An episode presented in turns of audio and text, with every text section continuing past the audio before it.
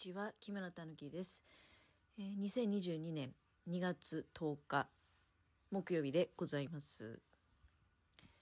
早速なんですけれどもねあの、まあ、昨日のことなんですが昨日何があったかっていうのはね、まあ、また今回のおしゃべり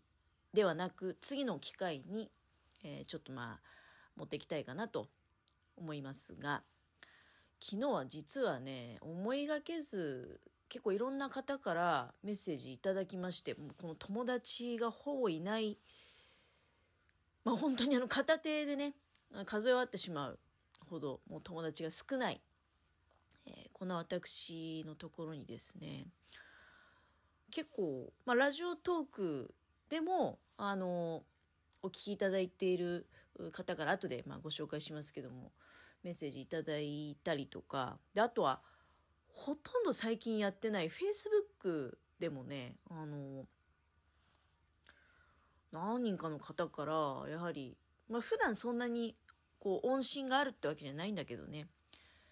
メッセージいただいて、まあ Facebook はね、お仕事を、結構その出張仕事をね、してた時に、まあ、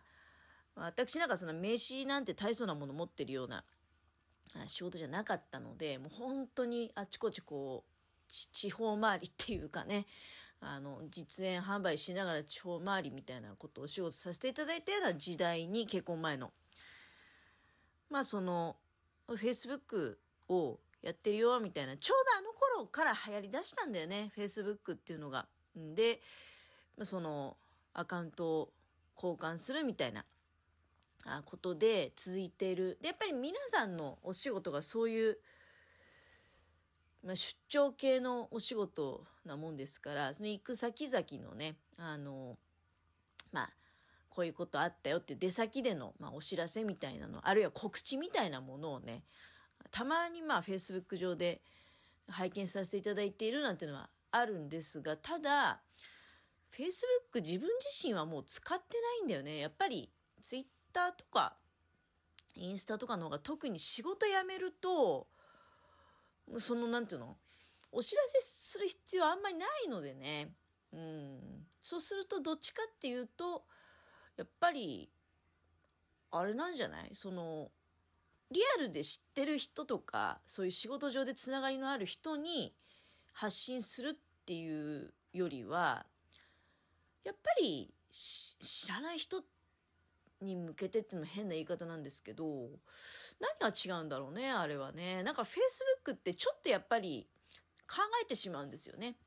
うん、まあもちろん Twitter もラジオトークもある程度はもちろん考えますけど、でも、なんていうのかな。言っていいことと悪いこと、自分の中でね、あの、社会的に言っていいこと悪いことじゃなくて、自分の個人的な事情の中で言えること言えないことっていうのは、やっぱり知ってる人か知らない人かで結構いろんな選別っていうのは細かくあるんでしょうね。うん、きっと。だから、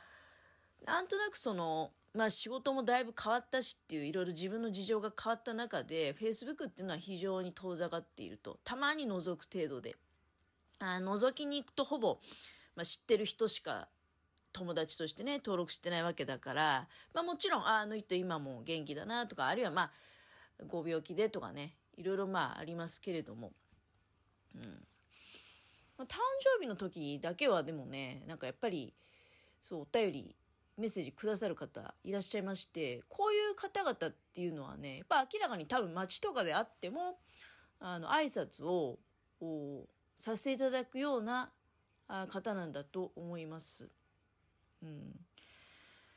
まあ、ありがたいことでございますね。本当に。あ結構ね、昨日だから、あれこんな人からもメッセージいただいちゃったと思って、久しぶりにそういう方とね、ちょっとあの、軽く、こう言葉のやりとりなんかもあったりして、やっぱり Facebook とかだってどうしてもね、その、もう本当私、Facebook に関してはいいねもしないし、ただ本当に、ただただ見てるだけなんですよ。そうすると、やっぱり人によっては、あいつっていうのはどうなってんだっていうのは思うんでしょうね。その Facebook に登録はされてるんだけど、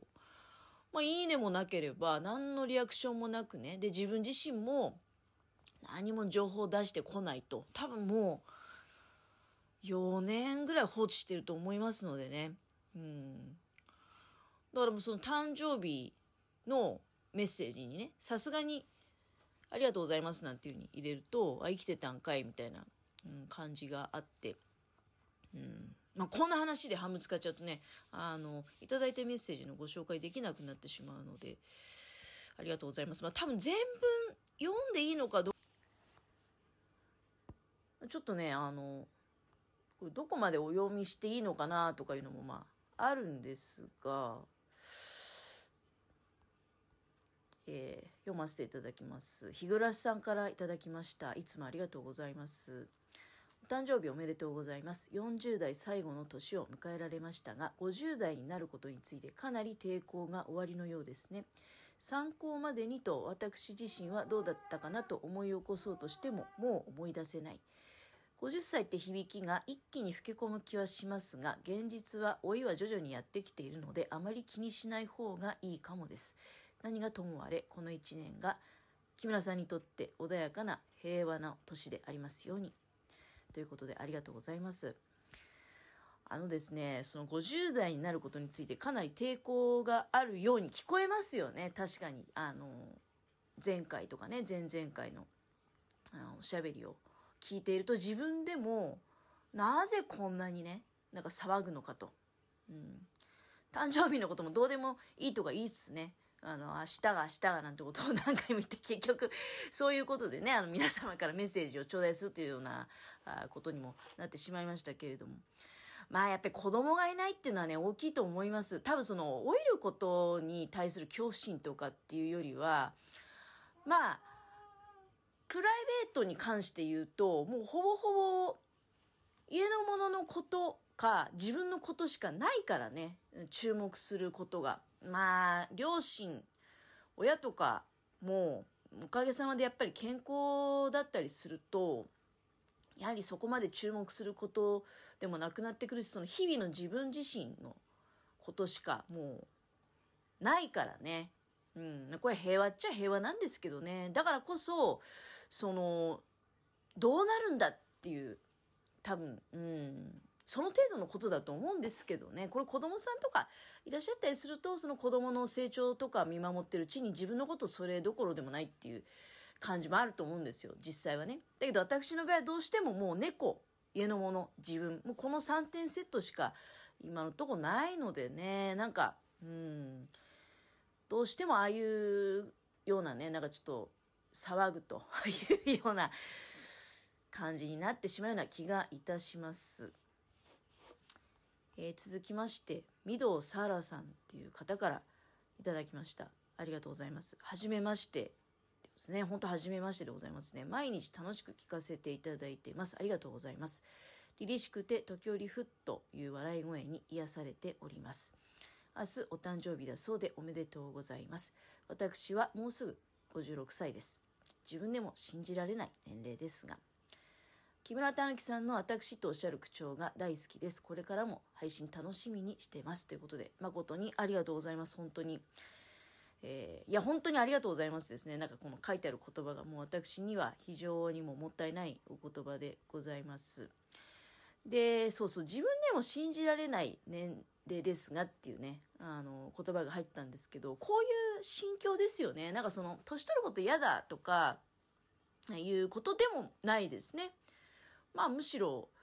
うん、ありがたいことかなっていうふうに思っておりますが、やっぱり信じられないっていう思いは非常に強いです。特に日々、こう、時間の流れがやっぱり早いなっていう実感もあるのでね、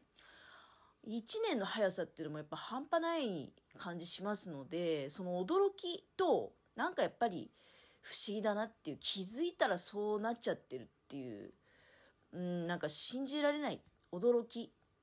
これに尽きるんではないかと思うんですけれどもね。えー、そしてですね、えー、もう一つ頂戴しております。緑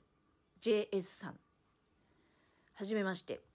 日暮さんのトークで木村さんを知り、最近よく聞かせていただいています。影からそっと聞かせていただきたいと思っていましたが、同い年だと知り、勝手ながらぐっと距離が近くなり、お便りしたくなりました。フライングですが、明日のお誕生日おめでとうございます。私は今年5月で50になります。同学年ですね。最近は体にいろいろ変化が出てきて気持ちもついていかないこともあったり女のアラフィフって本当にみんな頑張ってるなぁと感じます、